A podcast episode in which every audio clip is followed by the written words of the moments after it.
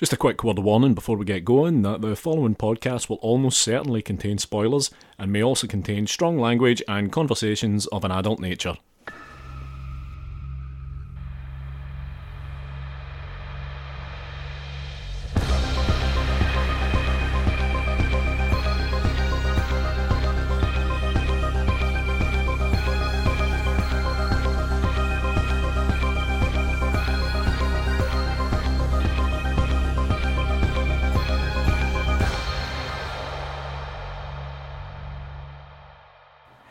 And welcome to episode 128 of Strong Language and Violent Scenes, the podcast giving a second chance to films that might not deserve them. I'm Mitch Bain, I'm a labs horror writer and an occasional doer of musical things. And I'm Andy Stewart. And joining us this evening, returning, should I say, he is the director of the films Frankenstein's Creature and A Little More Flesh. He's also the co host of the Arrow Video podcast. A warm welcome back to Mr. Sam Ashurst. Sam, good evening. Hello. Uh, hello, Mitch. Hello, Andy. Uh, it is an absolute pleasure to be back. You can also refer to me by my Garbage Pail Kid name, which is Sadist Sam. And on that subject, yeah, Sam, the last time you were here, you did pick the Garbage Pail Kids, um, which was a day that will live in infamy uh, for a couple of reasons on the show, most notably because of the Nightingale comparison. Very fair. yeah, my favourite thing about that is how completely founded in fact that it is. I'm not going to say that you've stayed in the same lane this time, but you've certainly gone for something that's similarly over the top. Mm. Um, you've gone for the Toxic Avenger this time from 1984. Yeah, so there's a couple of reasons for this. Firstly, like you say, we did do Garbage Pail Kids last time, but we almost did Toxic Avenger back then. Do you remember, Mitch? Because I tried to do a last minute swap out back then because Toxic Avenger is much easier for me to defend than the Garbage Pail Kids movie. okay. Even though, as you rightly point out, they would make a pretty good double bill. Mm-hmm. Um, you know, Toxic Avenger is a film that I love dearly, and I kind of grew up in a similar way to Garbage Pail Kids. But obviously, Toxic Avenger has a, a much more enormous following, and yeah, a, a larger legacy as well. So yeah, there's quite a lot to talk about here. But also, of course, my film A Little More Flesh is going to be released by Troma. Yeah. And uh, the Toxic Avenger himself, Toxie, is the mascot for the Troma label and has been for many years. So I, I, thought it would be good to do in that respect as well. Yeah, and I also kind of feel vindicated in my decision to veto it first time round. you knew all along. Bears mentioning it as well that um, the only reason that we did either of those two is because we pushed back because you wanted to do Batman versus Superman. yeah, you see, the, this is it. Like I say, you know, my, my Garbage Pail Kid name is Sadist Sam, and there is a part of me that wanted to make you both watch all 11 hours of Batman versus Superman. um, and then I was going to try my best to, to defend it using lots of made up nonsense. But like I say, I don't need any made up nonsense this time. No, no, um, no you may no. have your day in the sun with that. Yeah, that seems like the kind of thing that we might just save up and inflict on Patreon users. Yes. Oh God, I would be very happy to do that. Yeah, let's do it. Uh, you can, you guys can enjoy that. I'll, I'll use that as my I'll take my annual leave then, Mitch, if that's all right. Uh, yeah, Andy sabbatical. Um, so as you say, uh, Sam, Toxic Avenger, you have a long and storied history with it. Tell us a little bit more about that. How old were you when you came across it? These kinds of things. Basically, when I was growing up, my local video shop again, sadly not a van, uh, but my local video shop did have a Troma section. Wow. Um, so yeah, like I said, I grew up on these movies. I remember seeing Class of Nuke 'Em High with a gang of kind of school pals, and we'd do impressions of various moments from that film in the playground afterwards. And yeah, similar with uh, Toxic Avenger. It's just a film that I saw way too young, but clearly I was a market because um, it ended up being turned into a Saturday morning kids TV cartoon. Absolutely. You know, along with three film sequels, a stage musical. There were board games, action figures, stickers, all sorts. So yeah, to a film that was kind of relatively ignored on its initial release before it found an audience on the midnight movie circuit to go on to being like a cartoon and stickers and all sorts. It's pretty incredible. Yeah, I mean, I would say so. Having only seen this for the first time tonight and knowing a little bit about what kind of went on to Spawn, but not obviously not having seen any of it, that is fucking remarkable to me, actually. it's just yeah, it's just weirdly iconic. Yeah, and we'll probably get into the reasons why that is, but there is something very unique and special at the heart of Toxic Avenger. Andy, yes, do you agree? Mm, yes, I do agree. As a matter of fact, I think I'm a little bit older than both you guys, and I, I remember Toxic Crusaders vividly. I think it came out when I was like 10 or 11 or something. But my exposure to the Toxic Avenger as a film came through Bravo. Okay. Don't Oh, know yeah. if anyone remembers the channel Bravo. I remember the channel Bravo. Yeah. Yeah, Yep, yep. they went through a phase in the kind of early to mid '90s of showing a bunch of weird stuff. Like they would put on stuff like, uh, like the Toxic Avenger and stuff like Surf Nazis Must Die and and stuff like Class of Nuke 'Em High, which you've also mentioned. Then they would also put on stuff like really heavily censored versions of Zombie Flesh Eaters and these weird, wonderful films that would play late at night on Bravo and.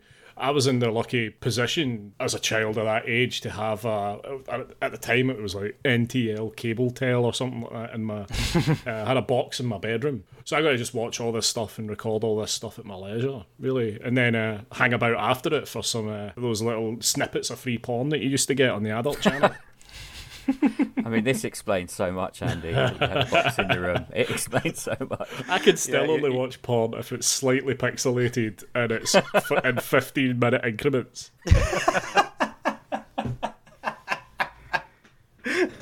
um, but yeah, that's where my exposure to the Toxic Avenger came from, um, and it was a film that since then, I, I mean, it's another one of those films that I've got way too many versions of, and it's just, yeah, he's a, a superhero that deserves more love, and he, he got a fair amount, like like like we said, he had a cartoon and figures and cereal and f- fuck knows what, a whole bunch of stuff, which is ma- all the more mad when you think of the content of this film, the fact that they somehow managed to repackage it for children. Yeah, this is kind of this is kind of something that I'm trying to deconstruct in my mind at the moment. I probably have some questions about that as we go on. What I will say, Andy, is I think that that one story about having an NTL cable box in your room tells me more about how you ended up the way you are than two years worth of video van anecdotes.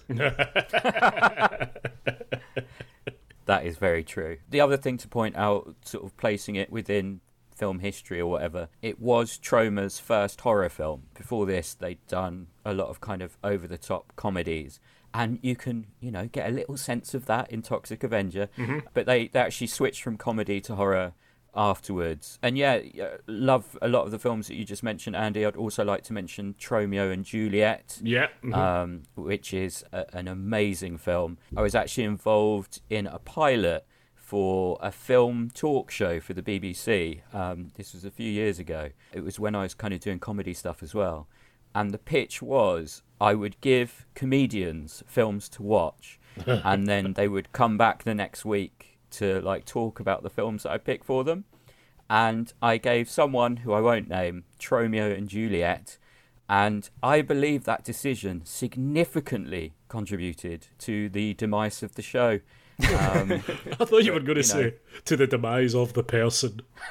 they passed away shortly after watching what I believe to be up there with Troma's masterpieces, Tromeo and Juliet. oh, it's incredible. I love it so much. And I just assume that everyone's going to love the same films as me, but as it turns out, I do have quite a niche taste. But yeah, it's a fucking amazing film. I recommend it to anyone listening to this podcast. How would you feel about summarizing it in 30 seconds, though? You know me, I'm very, very confident. That is very true. You, you, you exude confidence from every available orifice. Yes, yes, some more than others. But right, let's do it.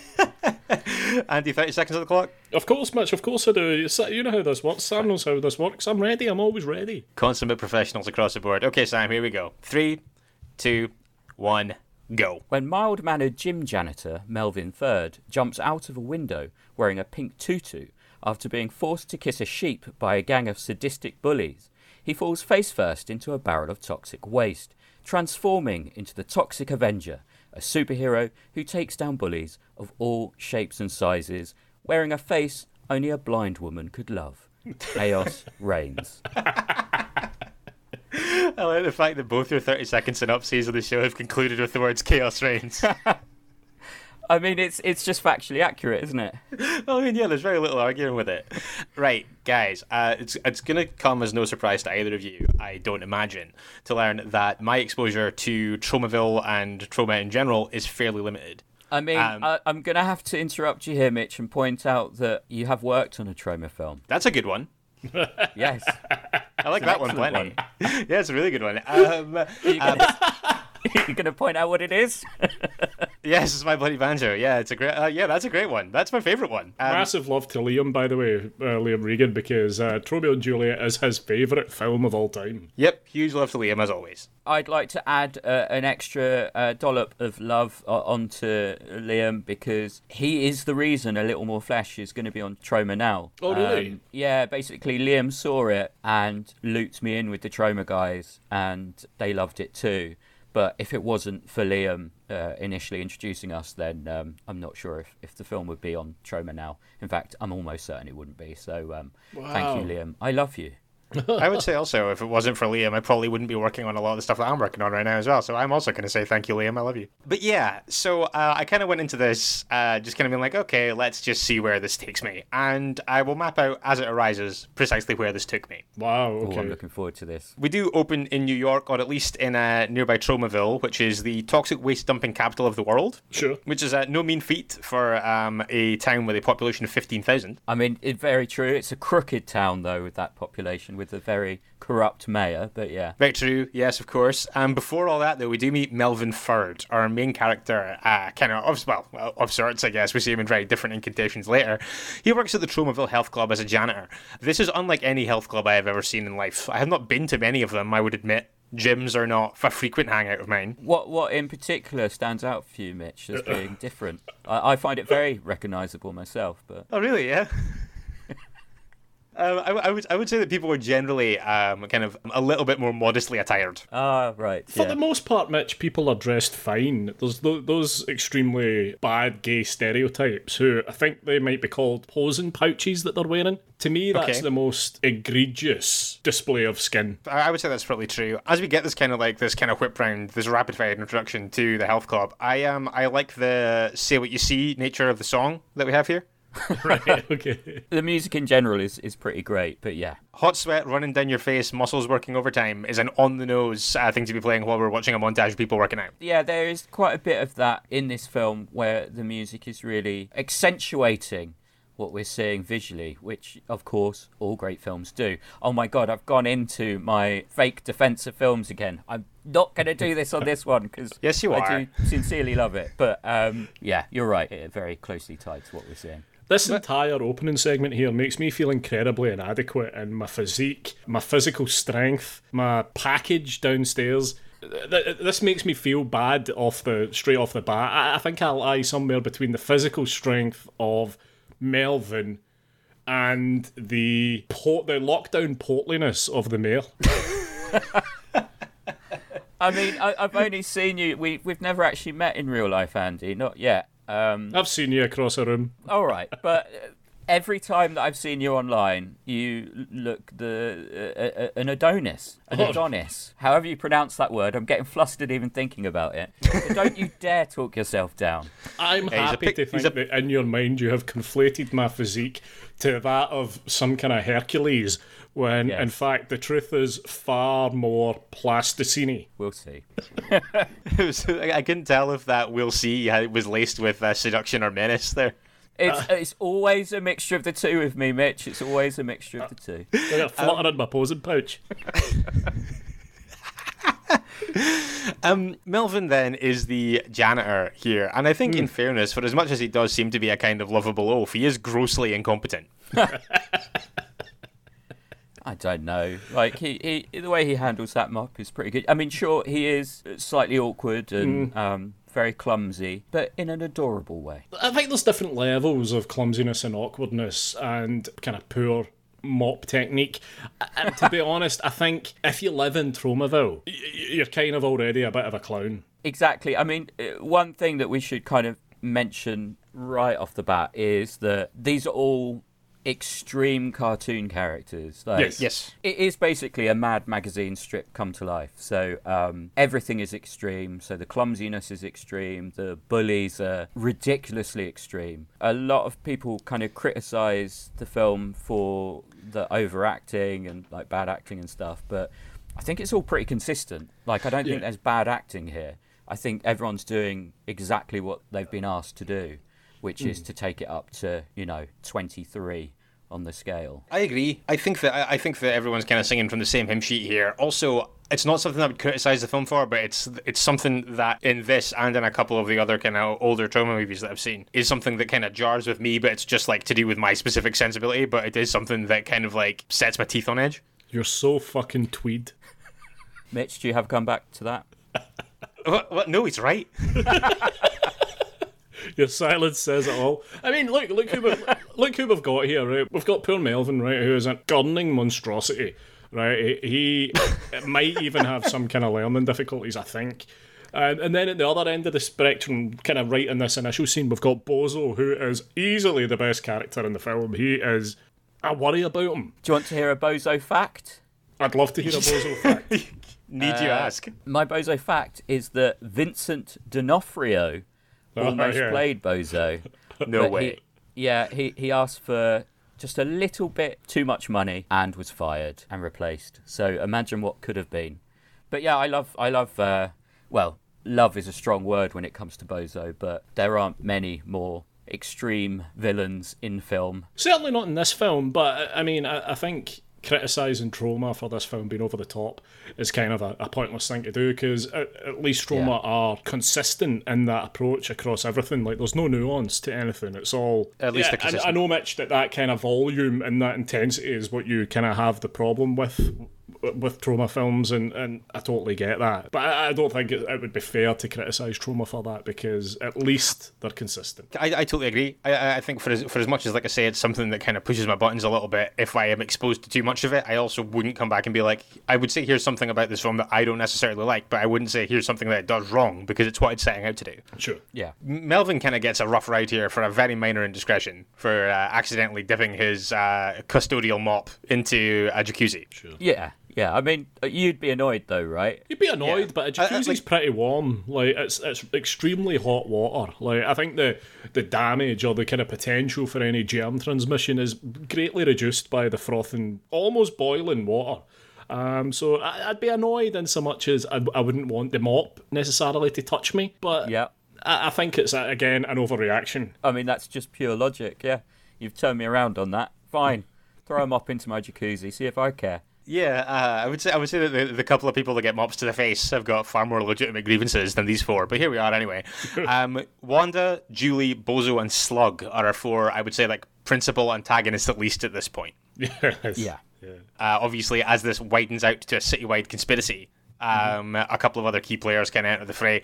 But at this point, yeah, it's pretty much it's pretty much these guys.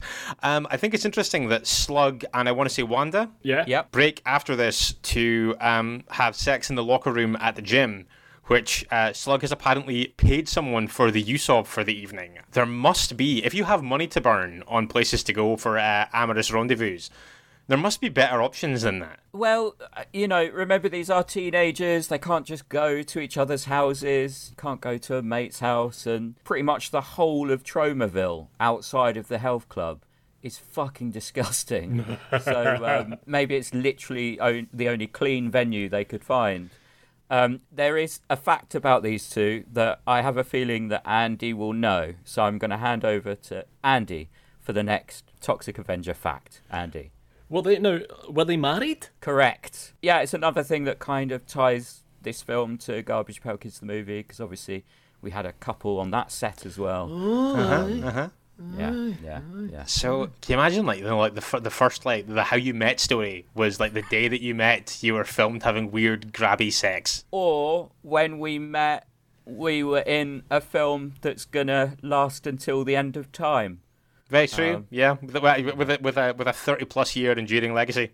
Yeah, it will never go away. It's it's always going to be there. This film. Sam, this is why you're the storyteller, and I'm not. I just love defending stuff. It's fun. We kind of get the villainy of these guys turned up to eleven at this point when we see the four of them out in the car just having a, like a hit and run themed evening. Yeah. Yes. Which apparently they have fairly regularly. Um, Sociopaths, where they one uh, sling around a lot of racial slurs. Yeah. Now that's very true. Like the the list of potential hit and run targets are obviously disturbing. It's meant to underline that they're the worst villains ever. You know, not to skip ahead too much, but one of them does masturbate over Polaroids of dead children. So I don't think subtlety was the aim here. Yeah, I mean, uh, I think that's true. I think again, I think that that's something that, like, you know, if, if you if this is the kind of thing that is gonna kind of make you uneasy, then you have come to the wrong place, and you probably should have figured that out by now. Like, I think Yeah. this is cer- it's certainly a kind of like a leave your delicate sensibilities at the door, or uh, just don't come in.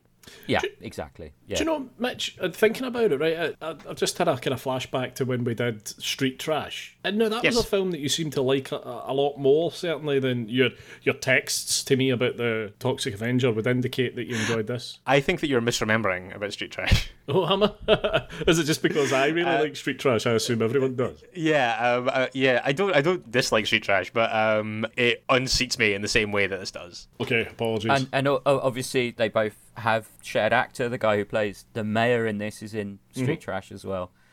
Guess who else loves Street Trash, Andy? This You? guy. Mate, me. Sorry, Uh, Mitch. but hey, that's all right. That's all right. I feel like I'm the one that should be apologising. Um, a small child on a bike is hit here and then backed up over again. Yep. I and I, I think Andy might share this just from hearing him chuckle. I find this genuinely funny. That makes me a sicko, but in a kind of Chris Morris jam kind of way. The moment where the kid realizes that they're coming back to run him over again, I'm laughing even now.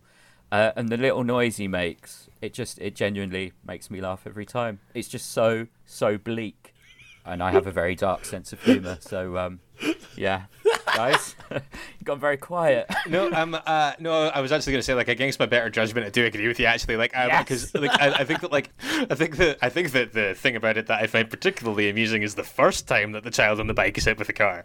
Um, that it's a very labour-intensive stunt. It's very over the top looking, and uh, yeah, I'm quite happy to admit that I did, I did, I did laugh like aloud when it happened. You mentioned stunts there, Mitch. This film's absolutely chock a block with impressive stunts that belie any budget the film might have had. And, and uh, to me, it's just that real fuck it, let's do it approach that I just love. But some of the stuff is amazing. The fight stuff, the car stuff later on is just excellent. Yeah, there's a. I mean, we'll get onto it probably, but yeah, that whole car chase. I, I mean, I don't think many safety standards were adhered to on this production. I might be wrong, but what they get in the can is absolutely incredible for you know the budget that they were playing with. One last thing on the kid being run over, the bit where the sister gives him his helmet and waves him away is um, very funny on a second or you know 50th watch. Once you know what's going to happen to him it, it's very funny. Mm, that helmet is also far too big for his head. Like, regardless of what was happening, he was like yeah. Magnificent. And this is all within the first 10 minutes of the film. Yeah, it does get a lot in there. I also like the fact that after they've killed this one child, Bozo's evidently bitten by the bug, wants to go after another child, but at this point, Slug draws the line because he's got to go home early night. He's got church. and why does he have to exactly He's got church in the morning so it ends on a beautiful piece of social satire um, yeah I fucking knew you were going to say that. um, I think that I don't want to spoil out exactly how my opinion on this plays out, but I genuinely think that, like Andy, you were saying there about the stunts and kind of about the fact that like some of these, some of the set pieces in terms of the actual physical stuff that's going on, is um, really pretty ambitious. And I would say that as the film moves, kind of like after after the film's kind of like laid its groundwork story wise, that's the part of the film that I find the hardest work. I think that as it widens out into kind of more frequent set pieces and fights and stuff like that, is kind of like where I start to get a little bit more on board. that's interesting But we can we can get into that as it arises. Um, funny set piece next when the gymnastics instructor gets a snake put down his shirt, and then um, everyone's trying to copy him, and they all start rolling around on the floor en masse. Like there's quite a bit. And again, that is a scene that could have appeared in one of their comedy films. It's just a genuinely funny idea. And, you know, lots of interesting characters are in that class. However, we're kind of getting to the point where this is about to shift gears in a very significant way. Mm-hmm. Uh, the stakes are gonna this, the stakes are gonna shoot up in a sec because it's time for kind of like Melvin's kind of transformative moment. Right before this, right, there's a bit where let's say our kind of group of bullies, right, this this kind of awful screeching mob that for some reason just absolutely hate Melvin, uh, and Melvin knows that they hate him, right, and they're, they're playing like. I don't know. Would you call it squash, racquetball? Does that is that the same sport? Uh, I think so, yeah. there seems to be, to me anyway, an element of Melvin baiting these people, whether he's meaning it or not. Like, if it was me, I'd be like, do you know, I'm just going to give these guys a wide berth. because it's quite clear that we're on different levels here. We're never going to see eye to eye, or we're never going to be friends.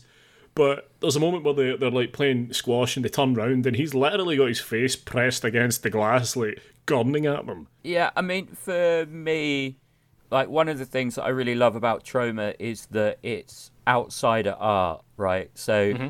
It's a place where the kind of weirdos and the freaks go, and it's a place where they belong. Yeah. And I think part of Melvin's arc is he wants to belong with the cool kids, even though, as you rightly point out, he has absolutely no chance. But I just think it's the journey that goes on where he becomes such an extreme weirdo and finds love with another slightly odd character. It's one of the things I find beautiful oh. about Aw. this film, that journey. But um, yeah, we'll get into that. Well, I mean, I think we kind of get into that to an extent, kind of right now, because Yeah. the because part of the kind of the the drive of this prank that they play on him is kind of the fact that they're kind of preying on the notion that he will kind of jump at the chance to hang out with these people or belong because he's baited into the girls' locker room by Julie. Yeah. Yep. Who changes her outfit at least five times in this whole sequence? she's wearing one thing for squash. She's wearing anyway. Go on, Mitch. No, no, no, that's fine. um, but yeah, basically, the upshot of this and kind of uh, Julie's deceptions is that uh, he ends up kissing a sheep in a dark room while dressed as a ballerina. Yep. And apparently that sheep had lice in Yeah. real life, and um, no one was told. But it's a it's a wonderful reveal. It is a Wow. wonderful reveal. Um, it's not just a sheep. The sheep is wearing a bikini, a wig, and lipstick. Personally, I would have li- really liked to have seen Melvin with lipstick smeared all across his face. That would have really. Yeah. That, I mean, this tickles me anyway, but that would have been quite funny. This film cannot carry a disclaimer at the end of it saying no animals were glowed up in this film. You wouldn't want Um, a disclaimer at the end of your film saying that. Everyone wants a, to see an attractive looking animal, and I'll be honest, this is one of the, the sexiest sheep I've ever laid eyes on. Until I know about the, the lice, but you could say that about a lot of people I've been around in my life. d- d- d- does that nudge the sheep into like the periphery of the top five sexiest sheep that you've ever seen in your life? well, I can't. I'm, I'm at a loss to think of a hotter one. Even even with the Bravo box in your room. Even with the Bravo box in my room, there was, like, it wasn't that kind of porn. I tell you, I tell you, Sam, you had to stay up pretty fucking late for that 15 minute preview. You got to start pulling in signals from like mainland Europe and all that. That's that was beyond my tech savvy. Um, he throws himself out of a window here as part of his fleeing the scene. This is Um, horrible, actually. and- The way they, the, the, it's not just the kind of four bullies here, but uh, the way that everyone kind of pushes him around and jostles him and like really chases him down. It, it, this is quite this is quite an unpleasant watch at this point. yeah, it is kind of elements of horror and everything so extreme and surreal. Yeah, I don't know if that sequence was intended to be funny or scary, actually, but it is certainly unnerving. I think there's there's quite a, there's quite a few instances of like the like elevated cruelty in this that I think Yeah. are really horrible, like really like really uncomfortable viewing. I think, but yeah, this is definitely one of them. He lands uh, after he after he jumps out the window. He lands in a vat of toxic waste, falls out of the vat of toxic waste, rolls around on the ground, starts mutating horribly, uh, which uh, Bozo reckons is him faking it. Bozo implies that uh, as a result of all this and uh, what he perceives to be Melvin's overreaction here is that it's nothing more than Melvin being unable to take a joke. It's brilliant. You you had a, a, a change to the sheep scene, and in my kind of only change would be that I wish they'd have gotten out their cameras and started taking pictures of him as he's rolling around on the floor. Sure. Um, but I guess if they also think he's faking it, then uh, they wouldn't, you know, get their rocks off to that. So um, yeah, I gotta give a special mention to something that is like blink and you'll miss it here, but I think it's absolutely hilarious. See when the police arrive on the scene and try to help him up, and the guy reaches for his hand, and his two hands just immediately catch on fire. yeah. Brilliant. I don't know what it was about that that really took my boxes, but um, it did, and I think that like there's a there's a few things like that, just kind of like really funny ideas and visuals that are just kind of in and out in seconds. Again, probably very dangerous, but worth it for what they got on the camera. I I, I love that moment too, Mitch. Yeah, and from and from one impressive burn stunt into another one, which is a, a full body burn Yeah. that lasts forever. Yeah, it's so good. It's so good. Yep, like, like no arguments there. Um, he heads home, obviously, to cool off in the bath at this point, which is understandable. His mum is worried about him at this point. You hear him knocking on the door and kind of asking if he's all right. I am finding, and I don't know if anybody else gets this, but see, as you age, do you not find, like, see, with like things like this, you do you not find yourself sympathizing with parent characters increasingly as you get older? Um, No. Okay. No, no, not- me neither. C- Certainly not in this film because the mum's such a small character. that I don't really give a second See- thought to her. See, I was just like when when he was like screaming in the bathroom and she was knocking on, being like, "You all right?" I was like, "She must be worried sick, poor woman." The reason I just took quite a long time to think about that was eh, I think, much like Andy's Bravo box, I think that gives some insight into your personality, Mitch. I think that Andy and I are the are the bad lads, That's it. and you just you know you just want to look after us, didn't you? Yeah, I just want to. I just want what's best for you boys. And what's best for me is the amazing bathroom transformation scene. So intense. A full year before a similar scene in Teen Wolf. yeah. um, Yes. uh, which is another fantastic movie. Um, but yeah, I just love this bathroom transformation. I think the effects work is great, and it's genuinely almost Cronenbergian body horror. Andy, this is very much uh, hurtling towards your wheelhouse here. It very much is, Mitch. Uh, I don't want to say that the, this film necessarily steered me towards the kind of films that I like, but it didn't hurt. Mm-hmm. Uh, so yeah, I, I think there's absolutely if you're if you're like me and you like sticky gross stuff, there's a lot to love in this. It makes me think of a Mermaid in a Manhole, the guinea pig film. I haven't actually seen it, but tell us about it. Um, it's essentially an, an, an artist finds this uh, mermaid, takes her home, chucks her in the bath, and uh, she starts to like essentially rot away in this bath. Pustules growing on her and stuff, and the guy uses all this different coloured pus to paint her or to do a painting. Oh wow. Um, and then he, as with any good guinea pig film, chops her the fuck up. Ah, happy ending. Uh, Christ. yeah, you love to Okay. see it.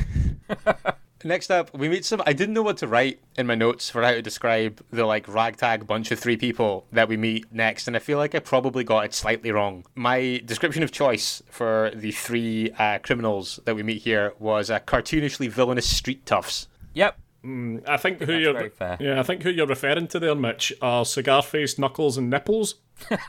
That's correct. Apparently, again, you know, I wasn't there, so I don't know, but I have read that uh, Lloyd Kaufman came up with the name Cigar Face when he saw the actor smoking a cigar on the day of the shoot, and so all of that stuff around the cigar is semi-improvised. Oh, that's kind of cool. Yeah. Um. So these three, cigar face, knuckles, and nipples, are the less successful follow-up to Gypsies, Tramps, and Thieves. Um, Maybe try to bribe ours. uh, policeman. Is it O'Clancy? right, yeah. He resists. Uh, he's a man of honor. So instead, they beat him up, and we find out why Cigar Face is called Cigar Face. It is exactly why you think it is. Yeah, it- he likes putting cigars on faces. Yep, he's that guy. But if you were thinking, if only a horrible mutated vigilante could show up and save the day, we've got good news for you.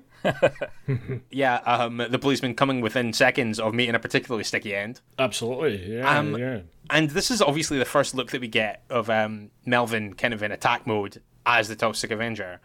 And it didn't dawn on me until much further into the film where you see his face up close for the first time how long it takes before the film gives you a proper good look at him. Yeah, Yeah, that's right. It's a big reveal when it happens, and yeah, it's choreographed and, and staged around keeping him as hidden as possible while still showing the kind of brutal action, and it's obviously very cartoony as well. Um, but yeah, it's a cool sequence. I like it. Sam, there is nothing cartoony about an oversized man with a melted face using an other man's scrotum as a speed speedball. Oh yeah, you're right. What was I thinking? Yeah, this is uh, this is pure realism. This is a documentary, Mitch. I was Yeah, it's it's it's, it's, it's a jarring reaction to the hyper reality of the rest of the film. that man's scrotum gets worked over hard, uh, and then it, it, it, this is the first time where we really see that he hasn't quite let go of the mop yet, and he, he he uses the mop as a kind of calling card. Yeah, I had this I had this written down as a custodial callback. Right, sure. And remember, this was, you know, when comic book movies hadn't really happened. Like, you had Superman, but that was kind of about it. So, to kind of create a cinematic superhero with his own iconic tools and um, characteristics and stuff, it's pretty impressive. in many ways more impressive because Superman, you had a wealth of backstory, you had years and years, you had like fucking already like somewhere forty odd years of character development, and in this it's just one guy's vision. It's such a melting pot of loads of different influences, like loads of B movie stuff in there, and almost like Universal monsters as well. There's something quite tragic about Toxie. There's something kind of Frankenstein about him certainly in the kind of relationship he has with the blind woman that we'll get onto in a mm-hmm. bit, very, mm-hmm. very shortly, in fact. But I, I just find that kind of mix of what was then considered disposable culture. So comic books were thrown away and B movies came and went, you know, they weren't released on Blu ray by companies like Arrow. So, yeah, it's all this kind of trash culture that's culminated in this trash hero that has survived the test of time. And that's another thing that I sincerely find very moving about this whole affair. We also find out in the sequence that uh, one of the superpowers that the toxic waste has given him is that he can speak only in voiceover. I love mm. Toxie's voice, and I hope there's going to be no criticism of it because I find it very, very soothing.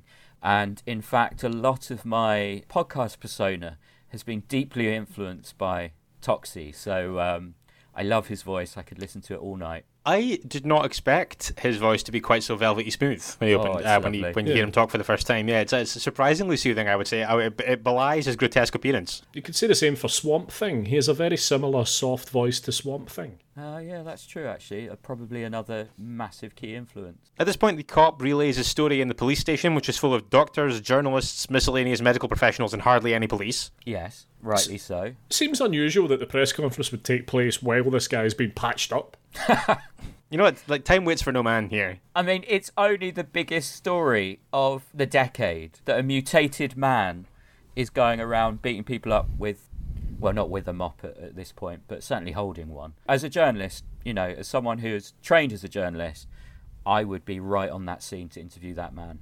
I would say that's fair. Yeah, if if if you're a true like chaser of the scoop, then exactly. you got to be. This is you front page news in Tromaville, surely. Yeah, I mean, there's only fifteen thousand people there. It's got to be. Um, well, it's front uh, page news because you see many, many spinning newspapers. yes, you do. Uh, um, yeah, there's a couple of times where I really like the fact that, like, just in case the montage itself isn't letting you know what's going on enough, is kind of interspersed with like this furious barrage of spinning newspapers. yeah, I love a spinning newspaper.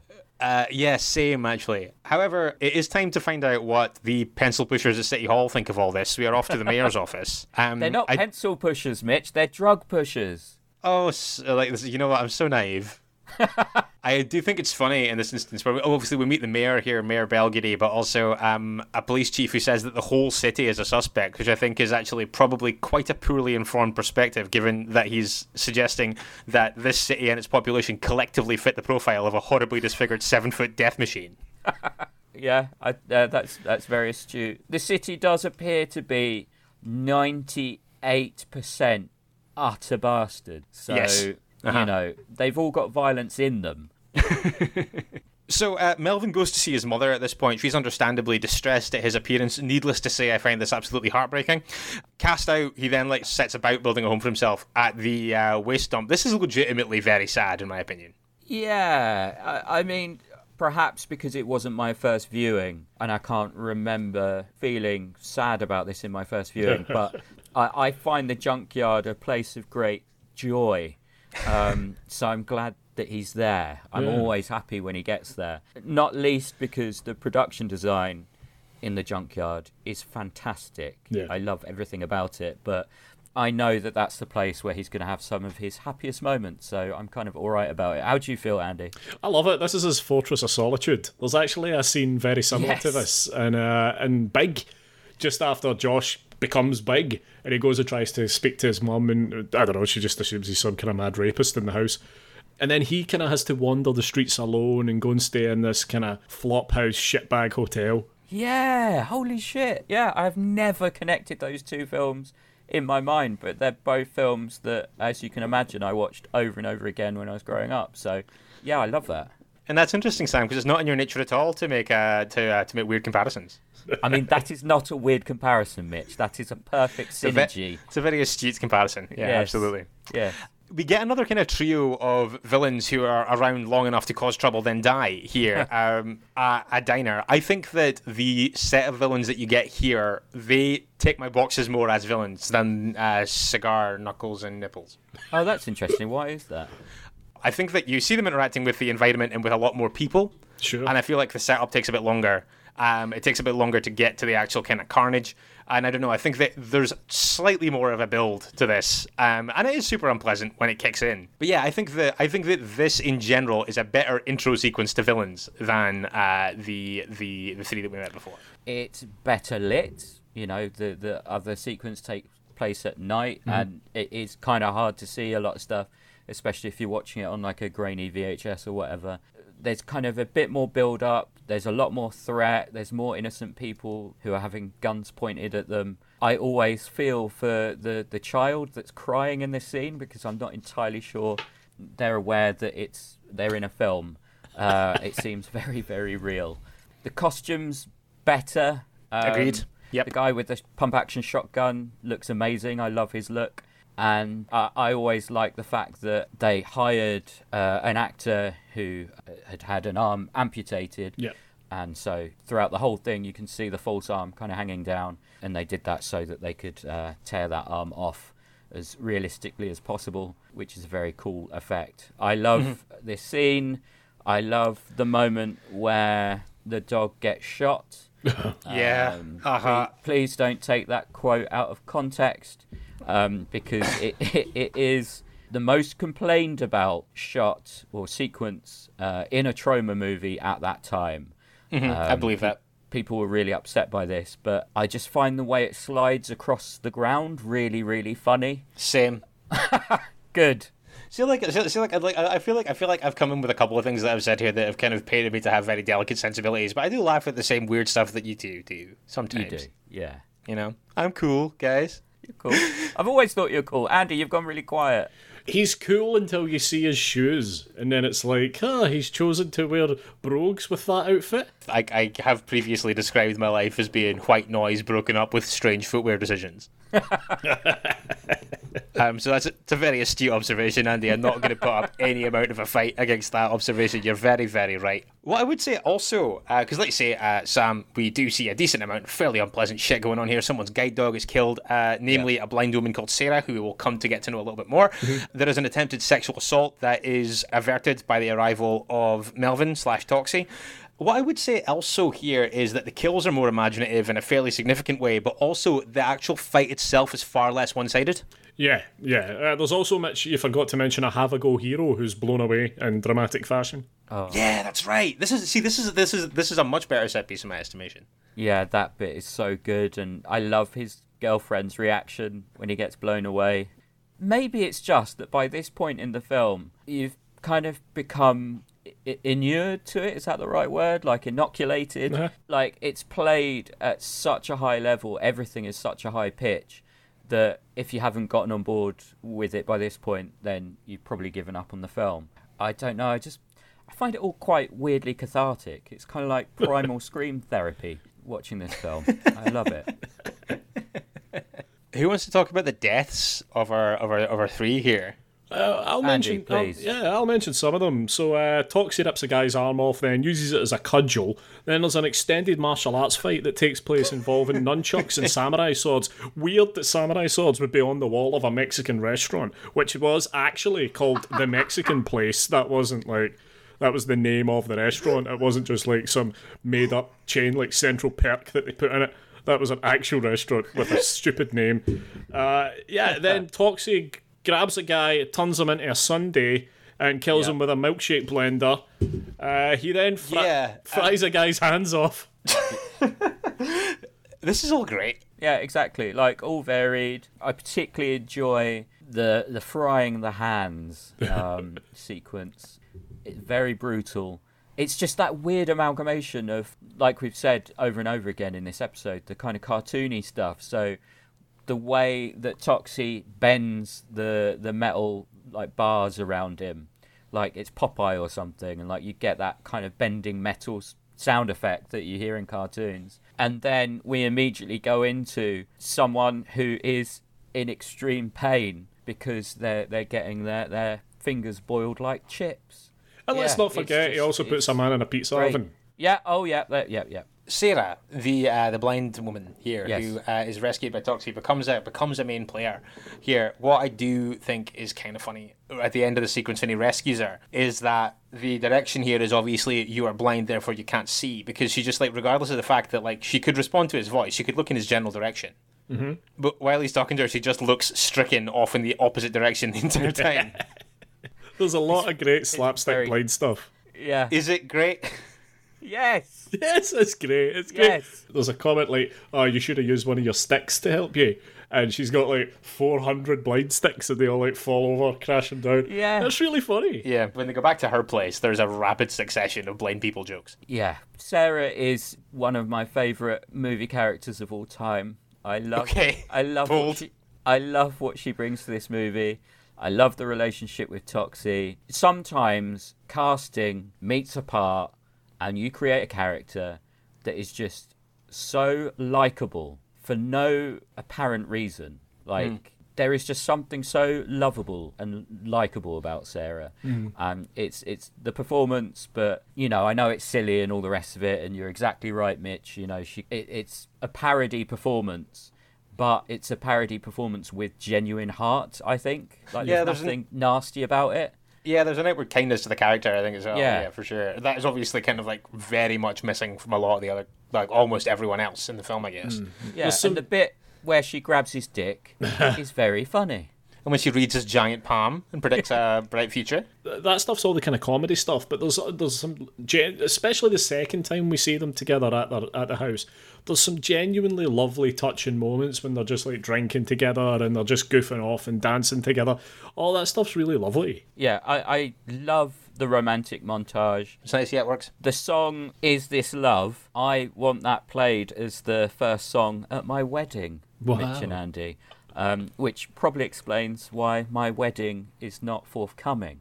Um, and why I'm single. But, um, S- Sam, there's just a few pieces missing from that puzzle. I wouldn't worry about it.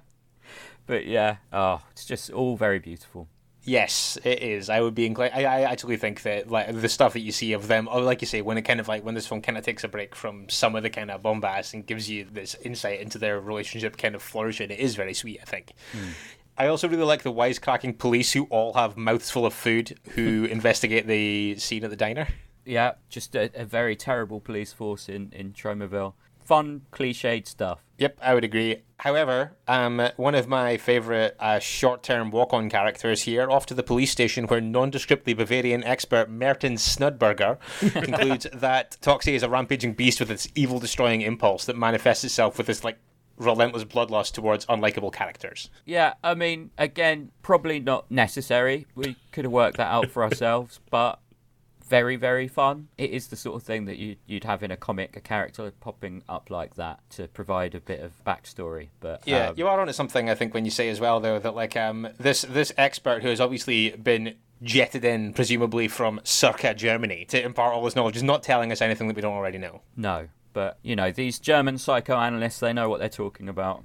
If somebody offers you a Merton Snudberger, you don't say no. Exactly. I, I can get you Snudburger.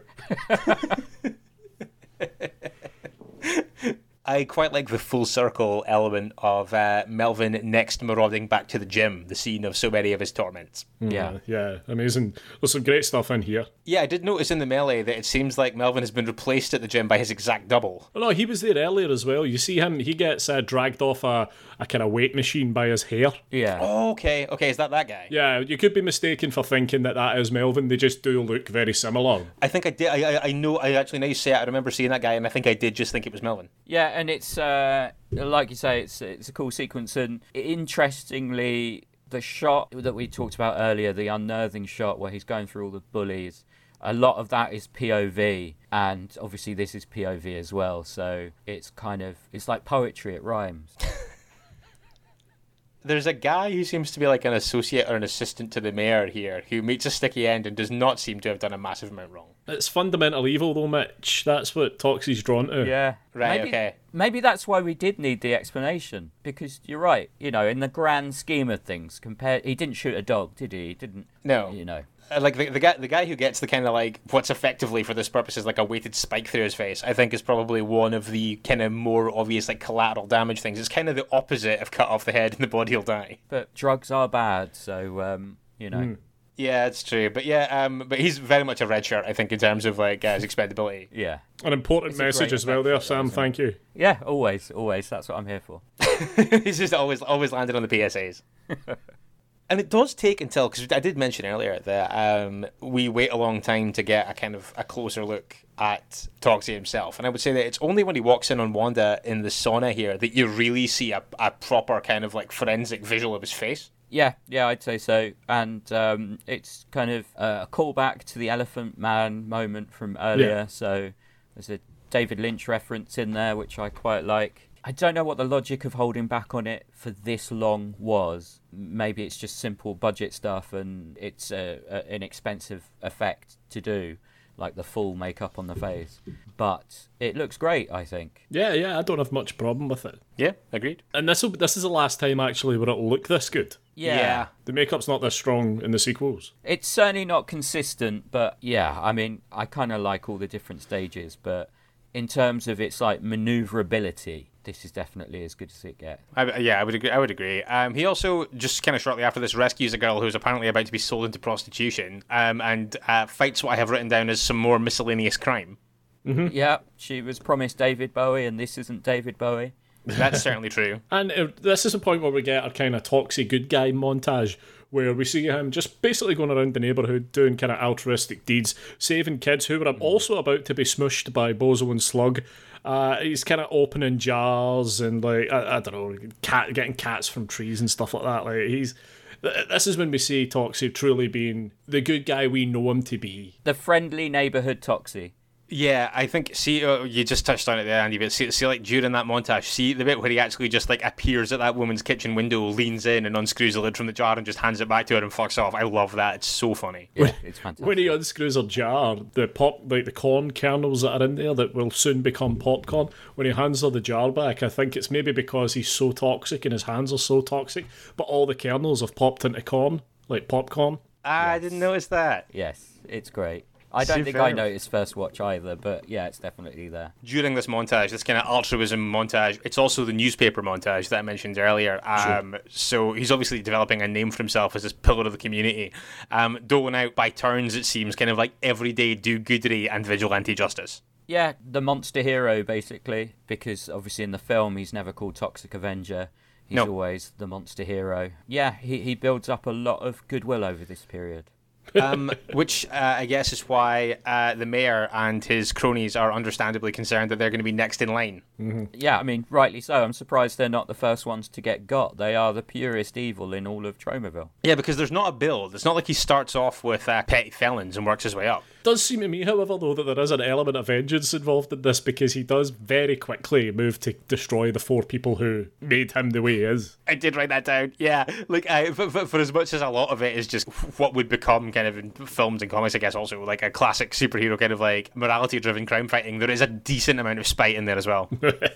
Yeah, he's kind of a mixture of Spider-Man and the Punisher, um, basically. Uh, which uh, are two characters that I like. So yeah, very happy. me too. I'm I'm happy to gloss over Toxie's thrusting ass. By the way, I don't know if we need Fair to enough. talk Happy about with it. Toxie having sex. No, I, I, I, I, I don't think I don't think we need to give that uh, a massive amount of airtime. What I do think is um is funny is that she she comes to his uh, his house at the dump and helps him fix it up, and it does look great when it's done. In fairness, I did think I was like, that's a very nice gesture, but doesn't she also have a perfectly good house they could live in? Yeah, that's that is that's an excellent point. Yeah, um, I've got nothing. I've got nothing.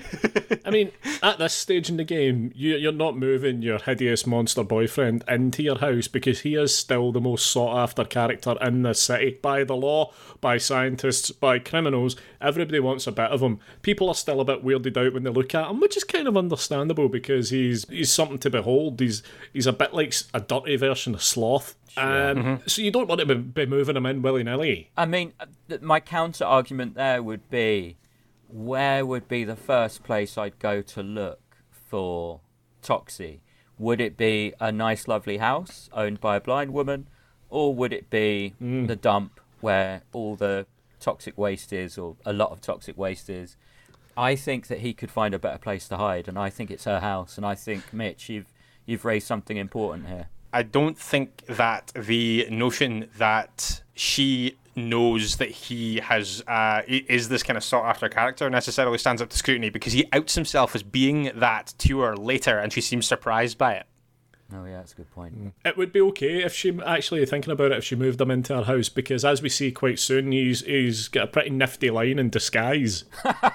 sure does. Oh, I kind of, I kind of want to get there. Um, but as you mentioned, Andy, he goes after Julie briefly at this point. I got some Elm Street vibes about the chase here, just because of the setting. Okay. Mm-hmm. Bozo continues to lose his mind over fuck all all the time. so he, he and Slug steal a car from an old woman because one thing that, and I'm assuming that this is a recurring trait in these films, but like um, a kind of like easy three points in terms of painting that people are bad people is that this film visits a lot of misfortune on very weak people. Yeah. Yeah. And like that's kind of like that, that's kind of like your your kind of clarion call that this person isn't just a bastard; they're a turbo bastard. Exactly. And during the, the old lady kind of beating scene, there is a very brief bit of singing, um, which kind of links the film to, or certainly reminds me of A Clockwork Orange. Um, and so, you know, obviously another great gang film. And I think we should have gotten a, you know, we've talked about Batman versus Superman, but we should have had Toxie versus the Droogs. Um, I would have paid good money to see that. Um, the universes aren't too far apart. But yeah, we're, we're constantly being told how horrific these people are, just in case you've forgotten. Because, of course, the more evil they are, the greater the catharsis when they get taken out. And uh, it, it, it certainly leads to a great set piece. We, we talked about it already, the car chase scene. It's, it's fucking amazing. Yeah, it really is. Uh, it really is something else. Melvin or Toxie introdu- uh, intervenes immediately, throws Slug out of the car, and kind of, even though it's Bozo that's driving the car, kind of takes Bozo for a ride. Um, I do think it's funny that while Toxie is trying to exact some like serious moralizing on Bozo here, a lot of people are put in very immediate danger by the fact that Bozo can't keep his eyes on the road. I don't know if any more people are in danger in this moment than any other time Bozo's behind the wheel. I guess that's true. I get, yeah, you know what? You've got a point there. Actually, it's like it's not like he would have been driving very carefully were this not f- like were this not the situation. More people would have died. 100% more people would have died. Okay, you know what? Like, you know what? I, I, I got a win a minute ago. I'm gonna concede on that one. I'm gonna concede on that point. But yeah, there's some fucking great stuff here. Cars are flipping, there's explosions, like cars are crashing into stuff. It, it's fucking unbelievable. It's again, it's just like way more than this film should have been able to cram into it. Yeah, exactly. Particularly like the explosion, but every element of this is just uh, fantastic. Yeah, I like him. Uh, just kind of talking about stunts. Uh, the guy that's up the ladder Oh, yeah, yeah. and gets the ladder knocked out from under him. I think that's I think that's great. But yeah, I, I like again. I, I like this whole thing actually. I also think that there's a really good misdirect coming up. Go on. when he you see this uh, this exchange in a laundromat where Toxie goes in and kills this woman who just on the face of it seems to be this wee old lady and it does kind of it gives you that long enough for you to kind of think that it's this u-turn of his towards just kind of motiveless bloodshed as opposed to the kind of crime fighting that he had been doing Yeah. and it kind of it lets you think that for long enough for it to bed in and start to sell you on the idea that he's kind of flipped his mentality and then obviously it takes until the mayor is about to take questions from the press and he's going to try and obviously turn public opinion against him but it's at that point we find out that um, the apparently innocent old woman who got killed in the laundromat um, in a very elaborate way uh, actually was the extremely unlikely head of an international human trafficking ring He just senses it. He senses it. No, you're right. It's it's a very kind of condensed arc um, right at the end here. But I'm glad that they're just throwing as many ideas into this as possible. It's great. Yeah, and like I say, and I I think that that, that that doesn't feel like something that was thrown in for the hell of it. I think that No. like that does a, that does a, a kind of good job of uh, just leading you one way, even if it's just for a sec. Yeah, exactly. That yeah, I, I guess my point isn't that they're kind of throwing everything at the wall, seeing what sticks.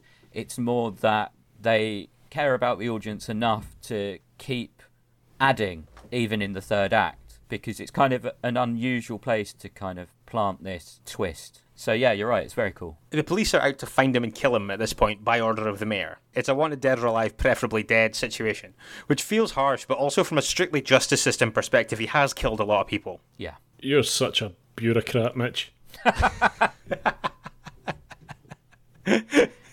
he outs himself to Sarah as being his hero, but basically also feels like he's losing control of his impulses. He says that they need to get away, go somewhere full of rolling fields where there's nobody around for him to kill.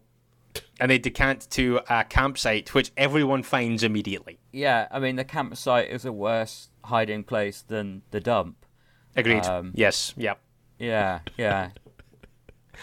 I love the fact that um, when they find him and we're kind of pulling in towards the final standoff, the final standoff ends up being the mayor, the police, and the National Guard. Mm-hmm.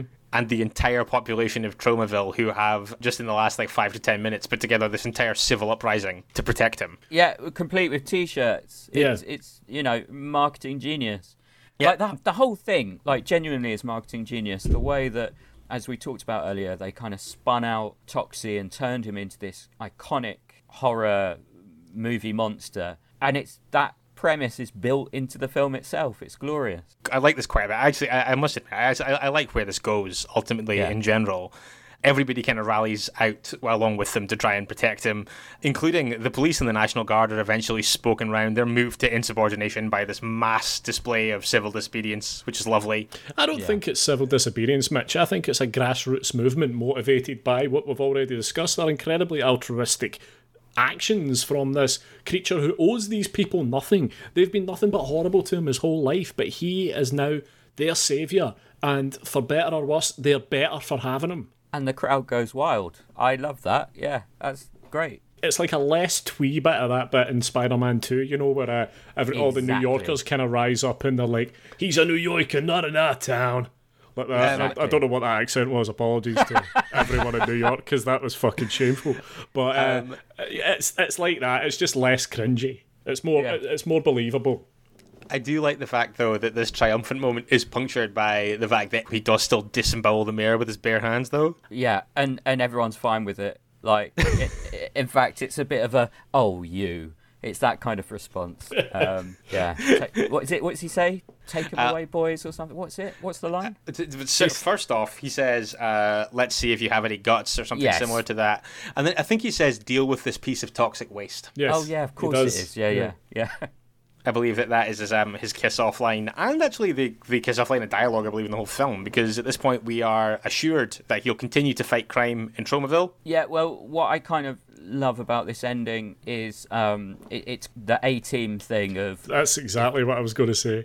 Yeah, it, it so is though, isn't it? It's you know if you need help and if you can find him, maybe Toxie will will come to your aid. And genuinely, I'm not being facetious. I went through a period where this ending would make me feel very emotional. The idea that Toxie was out there somewhere, and if I needed him, he'd come and help me. Yeah, I found that quite profoundly moving. So um, that's possibly why I don't really remember the details of, you know, his kiss off line, the toxic waste one. Um, Have that you actually never rings true to me for some reason. But the the very end, this sequence has stayed with me my whole life. I love it.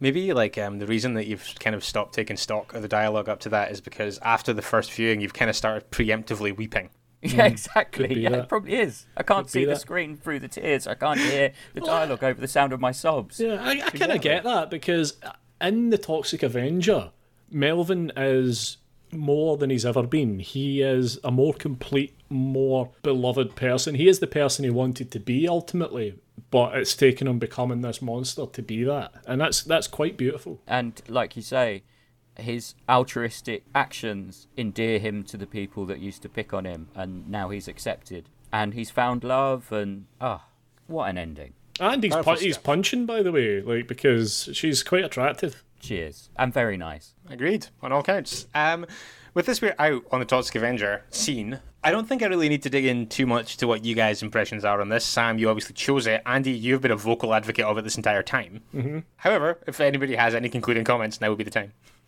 I want to hear yours, Mitch. Yeah, I mean, you know what we think. Yeah. I would say that I have come out of the other side of this conversation liking this more. Okay. Yes, I'm two for two on this. This is fantastic. What I would say, and I did touch on it earlier on, is that I think that the part of this that I kind of have to kind of grit my teeth and get through, I would say, is kind of the setup. Right. Okay. Uh, maybe up until kind of the introduction of the mayor and the, what are really the central conflicts of this come into view a little bit more clearly. After that, I incrementally have more fun with it between there and the ending, basically. As it gets a little bit more action heavy, because we've touched on it, like the, the stunts in this are great. The set pieces, again, like you say, for the resources that they were working with as well, are super impressive, I think. A lot of very fearless people. Uh, so, yeah, I mean, like I say, this is not the kind of thing that I would actively seek out on my own. Will I watch the sequels? Maybe. I mean, this is by far and away my favourite of the franchise. Okay, Yeah. okay, okay. I- Can, in, that, in, that, in that case, just just to open that up very briefly, can I just get um your two opinions on the kind of like arc for the series after this in terms of quality? I don't know what to say really. It's just more kind of personal taste. I love this film so much. The sequels don't necessarily have the same sweetness that this Okay. has, just in my opinion. I don't know what you think, Andy. I, I'm much the same as you. I, I just think this film's got much more heart and much more to say, Yeah. and it's just it's just a nicer experience. It's like everything else. uh, I think Mitch, the sequels would rub you up the wrong way so much because they elevate all those Troma elements that you're not a massive fan of even further. Okay. That sounds like good advice for me. No, I was just going to bring it full circle around to uh, Little More Flesh being on Troma now. Um, because uh, I am also a, a marketing man. Yeah, uh, uh, you can probably see why I was so happy to have it on Troma, Mitch. Uh, absolutely, hundred percent. Yeah, and uh, Sam, I was also about to bring it full circle to uh, your film, A Little More Flesh, hitting Troma now on the first of December. Now, obviously, we talked about this film a little bit uh, the first time that you were on. Yep. I think if I remember rightly, it was kind of just hitting the festival circuit at that point. I think we'd both seen it by that point, Mitch. Right? Yeah, I think we I think we caught up with it certainly around that time. I mean, I, I think it's great. It's still it's still Brilliant. one of my favorite films, genre or otherwise, that I've seen this year. Oh, thank you, Mitch. That really means a lot. I'm really excited for other people to see it and just to be able to talk to a few more people about it because I I know a lot of people who I think that it'll really appeal to. I know uh, also I don't mind telling you, Sam, I know a lot of people that it won't. Yeah. as well. yeah. um, and I mean that as an absolute compliment um, because I think that I think that you've made a really interesting, challenging thing here, and I personally like it was just right up my street. It's precisely the kind of thing that um, that ticks my boxes. So, uh, do you want to talk just for anyone who hasn't heard the Garbage Pail Kids episode? Do you want to talk a little bit about the film itself? Yeah, well, I just I, I do want to quickly thank you because yeah, we talked about it on the Garbage Pail Kids episode, but then I listened to I heard you you guys talk about it on um, the the mini-sode Oh yeah. um, where you went into a bit more detail, and I really, really, really appreciated that and, and that kind of support because you guys ha- are kind of two of the first people to really see it Yeah. outside of the inner circle of the people that made it. So um, your response really meant a lot to me. But yeah, to anyone that hasn't listened to either of those episodes, it's basically about a monstrous director, the, the ultimate movie monster, uh, named Stanley Doral. He is returning to a film that he made in the 70s, but was banned because it was so disturbing for reasons I won't reveal here. um, but yeah, he's returning to it because a Blu ray company, Deep Cut Videos, are releasing it for the first time, and he's been asked to provide an audio commentary which turns into something more akin to a confessional. But will he suffer for his crimes? You'll have to watch the film to find out. But um, yeah, that's about the size of it. And and people can. By the time this goes out, it'll just be a few days away. Um, so that's hitting Troma Now uh, this Tuesday, December first. Yeah. That's right. Yeah. Yeah. Honestly, thanks again for the support and thanks for having me back so soon after the Garbage Pail Kids episode. 'cause that was only in February. So thank you for having me back. Yeah, we No we did we did that episode in February before everything went crazy, Sam. Before the world Yeah. went to shit. So uh, it's it's nice to have you back and for someone to come back with some good news, positive things happening. So yeah, it's it's it's really excellent to have you back, and the timing couldn't be better. Oh, thank you, man. And um, I know what your next episode is. I don't know that you've announced it yet, but We I'm very yet, no. excited about that as well. So I won't say any more than that. but um, yeah, I'm glad that the timing worked out. And Sam, before we go, also of course, uh, Arrow Video Podcast still ticking along. It is indeed. I love doing that with Dan Martin, who was on your excellent Murder Rock episode. I listened to that and enjoyed it greatly. Um, yeah, really good episode of your podcast. But for our podcast, the most recent one that went up was being John Malkovich. And the next one we're doing, I think, will appeal to you both. It is Tremors. Wonderful. Oh, nice. So yeah, I love doing that podcast with Dan. He is a legend. Couldn't agree more. Um, and Sam, before you head out of here, where can people get you on social media? Oh, they can find me on uh, Twitter at Sam Ashurst. It's just my name, S A M A S H U R S T, and on Instagram at Sam Ashurst twenty three. The number two, the number three. Yeah, that's that's it. Cool. Uh, Sam, it's great to have you back. It's great to have you back with some good news as well, as Andy said. Yeah, this has been great. Thanks again. Thank you, Thanks, Sam. man. Yeah, Thank you so love much. you both. See you soon. Bye bye.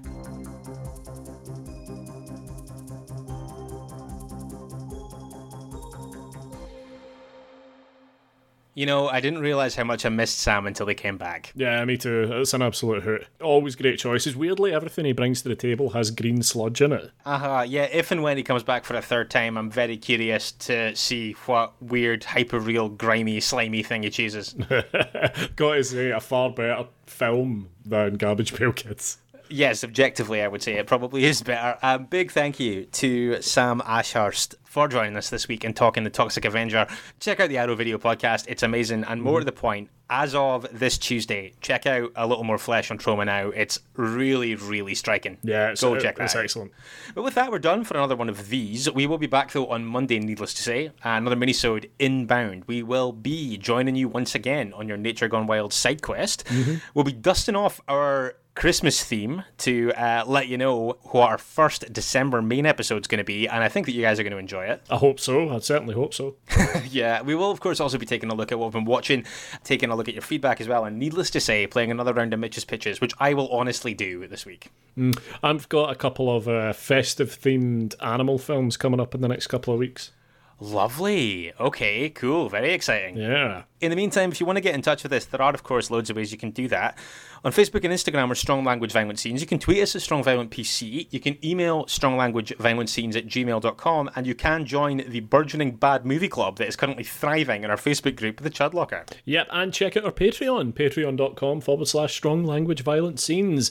Uh, plenty stuff there, plenty stuff incoming. We're going to try and squeeze in another watch along between now and the end of the year.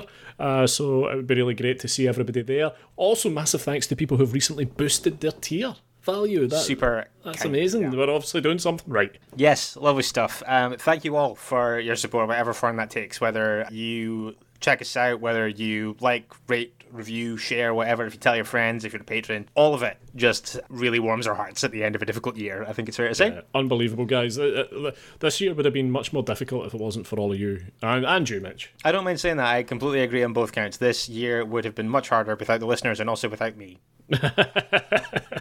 of course, Andy, same to you. Oh. We will be back on Monday with another mini-sode. Join us then if you can. In the meantime, remember, And the next time you're in danger or in need of help, look to the horizon and maybe, just maybe, the Toxic Avenger will be there. You've been listening to Strong Language and Violent Scenes with Andy Stewart and Mitch Bain. Strong Language and Violent Scenes theme by Mitch Bain, production and artwork by Andy Stewart. Find us on Stitcher, iTunes, Spotify, Google Podcasts, and Podbean.